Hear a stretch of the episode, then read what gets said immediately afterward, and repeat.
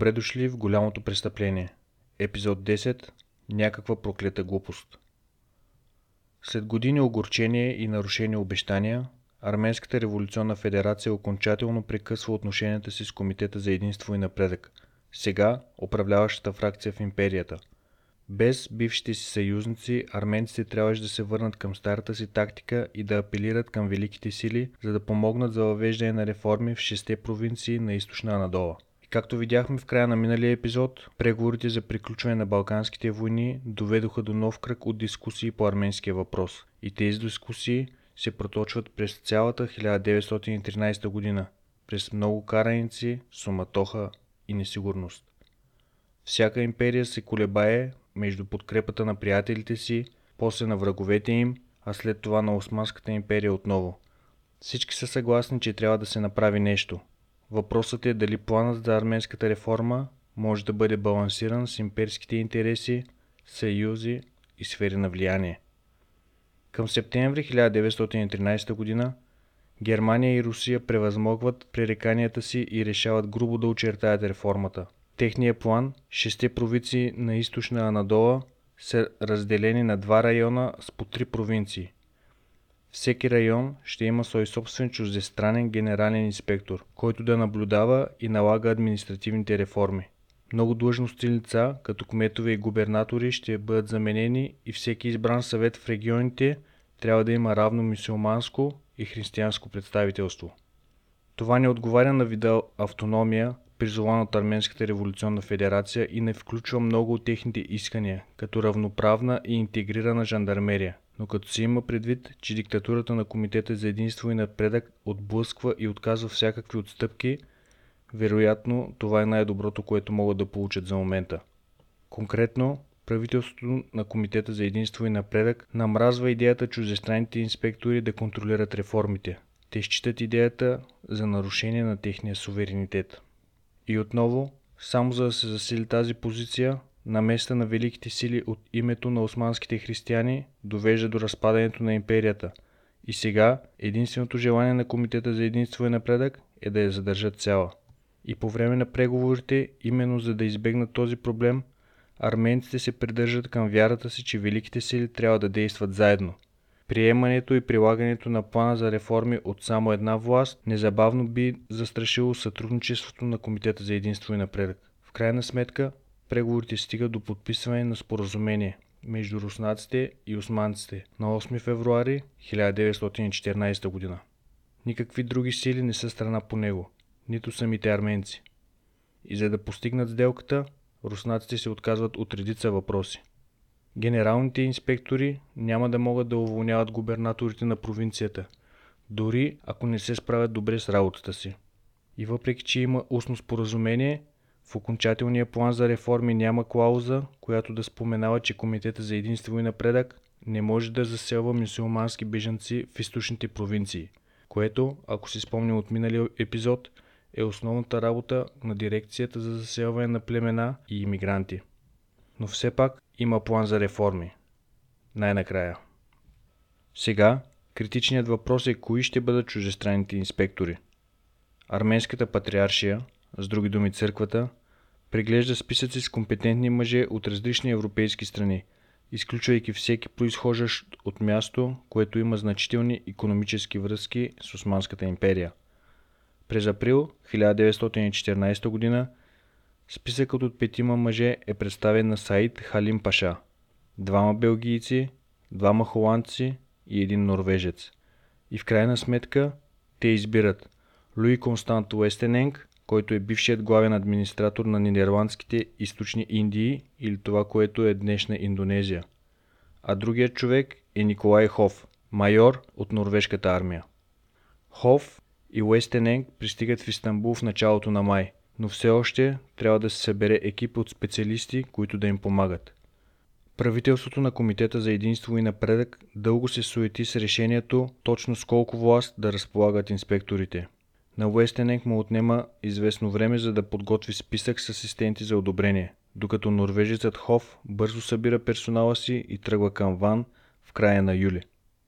Но както ще видим в края на днешния епизод, Първата световна война е вече в ход, когато Хоф стига до Ван. Талат вижда своята възможност. Той спира Уестенек да отпътува и привика Хов обратно в Истанбул. И когато норвежецът пристигна обратно в столицата, той се срещна с арменските лидери Крикор Зохраб и Варткес Серенгюлян. Зохраб пише в дневника си, че Хов е пристигнал отвън с убеждението, че арменците имат нужди от реформи и че турците нямат желание да въведат такива там. Междувременно Серенгюлян се обръща саркастично към Хов с думите Реформирахте Армения и Шалла и сега се връщате. Разбира се, това е някаква шега, както се оказва, защото инспекторите и руския план за реформи са последната възможност за спасяване на арменците от Османската империя. Но преди да влезем в Първата световна война и всичко, което тя води след себе си, трябва да разгледаме първата крачка на Комитета за единство и напредък в процеса на насилствена турцизация.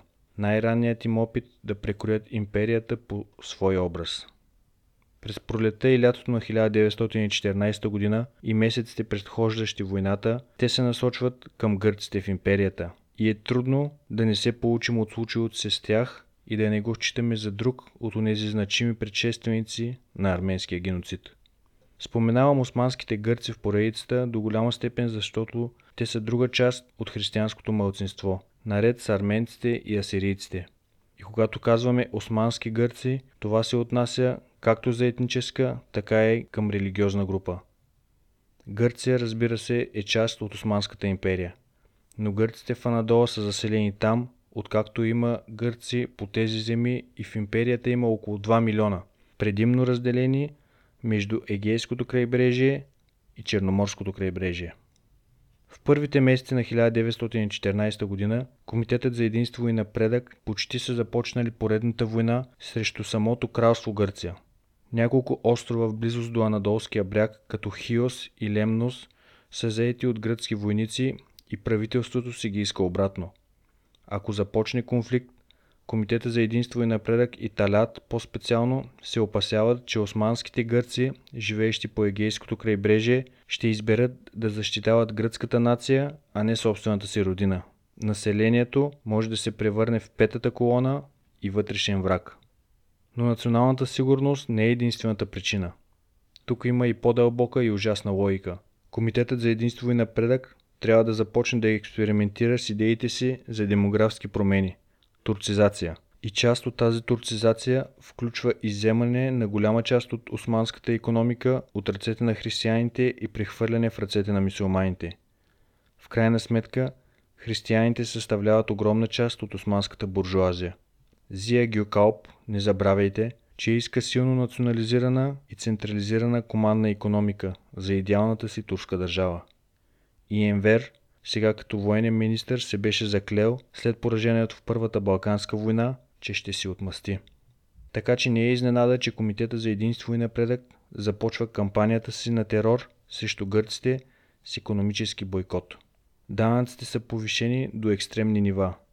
Те призовават мюсюлманите да купуват само от мюсюлмански магазини, за да не ползват продукти и стоки от християни. И когато започва насилието, първо е насочено към гръцките фермери и собствениците на бизнес.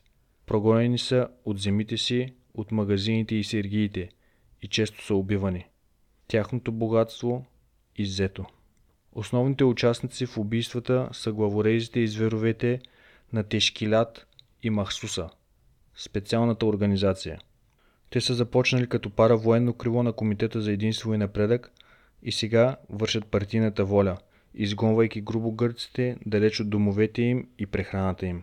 Понякога тактиката на специалната организация проявява по-голямо въображение от обичайното варварство.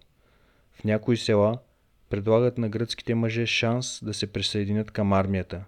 Те, разбира се, могат да излязат от армията, ако заплатят сума пари, повече отколкото всеки един беден фермер има в джоба или под леглото си. И дори да се присъединят към армията, те обикновено биват прехвърлени в трудови батальони. Докато специалната организация започва работата си, Комитетът за единство и напредък отрича да има нещо общо с хилядите гърци, които бягат с препълнени лодки до близките острови, като например Лесбос. Какво можем да направим? Те си тръгват сами. Но през цялото време Комитета за единство и напредък използва метод за унищожаване, който ще бъде превърнат в кървав ефект по време на арменския геноцид. На губернаторите е изпратен един набор от инструкции от Вътрешното министерство на Талят, което в най-добрия случай е полулегално. След това пристига друг набор от инструкции с истинските заповеди – заповедите за убийство. Това историкът Танер Акчам нарича механизъм за двойно проследяване. Например, през април 1914 г. една от онези телеграми на Талят, означена като изключително спешна и строго секретна, казва на хората си там да изглежда така, все едно гърците напускат със собствено съгласие. Цитирам. Без да се посочва, че процесът е резултат от правителствена директива. И един от тези губернатори, които получават тези двойни заповеди, е човек на име Мехмет Решит. Той присъства на фона на нашата история като един от основателите на Комитета за единство и напредък и един от най-отдадените и ревностни активисти. Той също е лекар. Не е изненада. Той се посвещава изцяло на премахването на възможно най-много гърци от своя регион. И само след година ще направи същото срещу арменците от Дярбекир. Царете на терора от Комитета за единство и напредък извършват през цялото начало и чак до средата на 1914 година продължително нападение срещу мълцинствата и разграбване на имуществото им. Най-голямото клане се извършва в град Фокея, точно на север от пристанищния град Смирна, в нощта на 12 юни. Специални организационни звена подбужат местните мусулмани да вземат каквото искат. Те заобикалят града от три страни и започват да колят по улиците. Никой не знае колко са загинали. Поне 5000 души избягват по море, за да не се върнат никога повече. Само за няколко месеца над 100 000 гърци са насилствено отстранени от домовете си или избягали заплашвани. Чакащи за предявяване на искания за земята и имотите са мисиоманските беженци от Балканите. Чрез бюрокрацията на Дирекцията за заселване на племената и иммигранти, беженците са настанени в откраднати домове, което напълно променя демографията на егейското крайбрежие на Надола. Сега би било малко конспиративно да се твърди, че изгонването на османските гърци е част от някаква грандиозна схема или заговор, който след това ще бъде приложен към арменците. Но успехът, ако можем да го наречем така, от антигръцките операции научава Комитета за единство и напредък на урок, че техният идеал за преобразуване на империята само за турци всъщност може и да работи. Това етническо прочистване е възможно и жизнеспособно. Към края на юни 1914 г. Талат призова край на прогонването на османските гърци. Неговата цел е постигната. Сега има други големи проблеми, които се задават. На 28 юни ерцхерцог Франц Фердинанд и съпругата му София минават по улица на Сараево на обиколка из града. Ерцхерцогът е наследник на трона на Австро-Унгария – той категорично застава за мирно уреждане на Балканите. След последните две години война, през 1908 година, австро-унгарците анексират от османците Сараево и по-голямата част от Босна. Едно от събитията, които засенчват първите след революционни избори през същата година. И от тогава радикалните сръбски националисти се разпалват. Вярват в великосръбската идея и смятат, че Босна е съществена част от една по-голяма Сърбия и не успяват да я вземат по време на Балканските войни. Те ще трябва да се опитат по друг начин. 28 юни е благоприятен ден. За сърбите това е 525-та годишнина от битката при Косово, когато те са завладени от османците през 1389 година. Следователно, 28 юни е датата на тяхната колонизация, от която току-що са избягали. Националистическите настроения са във въздуха. В очакване в Сараево е екип от оперативни лица, принадлежащи към тайна паравоенна група наречена Единство или смърт, може би известни като Черната ръка. Те убиват по гротески начин членове на сръбската монархия през 1903 г. и сега са готови да искат още кралски глави. В деня няколко убийци са разположени в готовност. Единият хвърля бомба по ерцхерцога, но той оцелява. Едва по-късно през деня, когато колата му погрешно се отклонява от улица Апел, 20 годишно момче на име Гаврило Принцип пристъпва напред. Той застрелва първо Франц Фердинанд, а след това съпругата му. Те почиват само минути по-късно. Всички знаем последствията и избухването на Първата световна война. Сега ще се опитаме да анализираме защо османците или по-конкретно Комитета за единство и напредък завличат османците във война. Ето една изключително сбита версия на събитията и доказателство за прочутото пророчество на Ото Вон Бисмарк, че един ден Великата европейска война ще започне от някаква проклета глупост на Балканите. В рамките на седмица след убийството на Франц Фердинанд, Австро-Унгария започва да се надига за война срещу Сърбия. Те вярват, че правителството е участвало в убийството, което до известна степен е вярно, и искат отмъщение.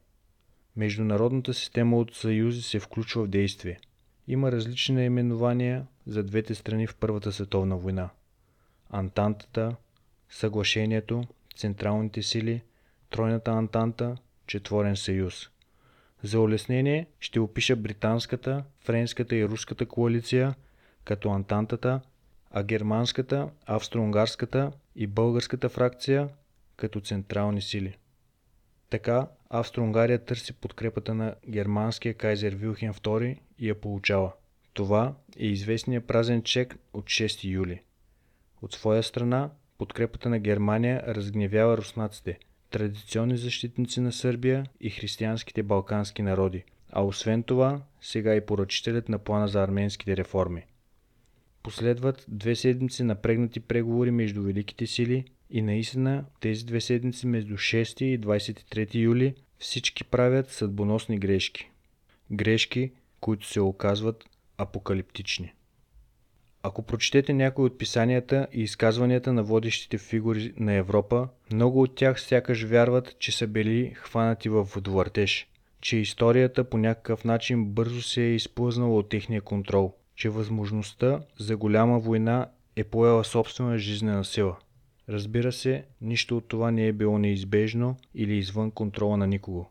Често се казва, че системата на Европейските съюзи е била основната причина за войната, но всички участващи империи са работили помежду си по някакъв начин или форма през десетилетието предхождащо 1914 година.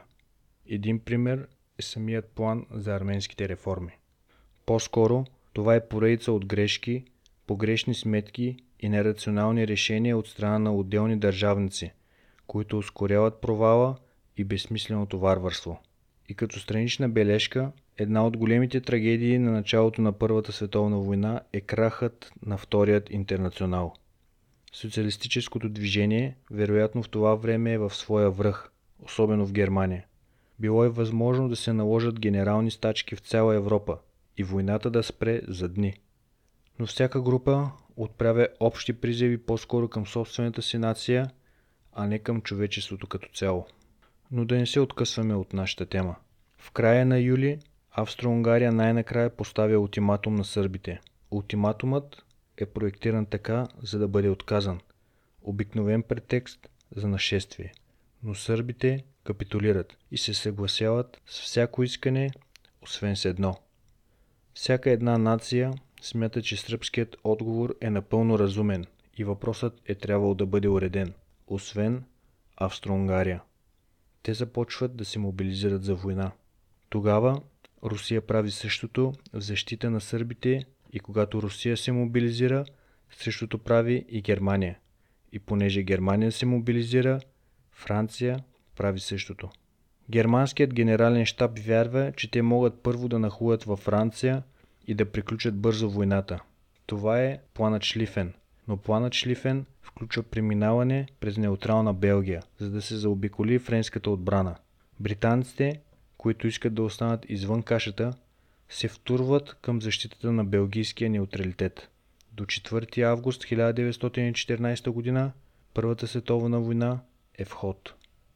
Сега, историята често представя османците като предпазливи, внимателни и консервативни по време на странните седмици на юлската криза. Но това не може да е далеч от истината. Всъщност, именно една малка клика, съставена от Талат, Енвер и министър-председателят Саид Халим, тласка империята към война. Те минават зад гърба на останалата част на кабинета и султана, преговарят за сделка, за да получат мощен покровител, който да ги защитава.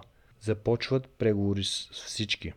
Британците всъщност са в процес на изграждане на два бойни кораба за Османския флот.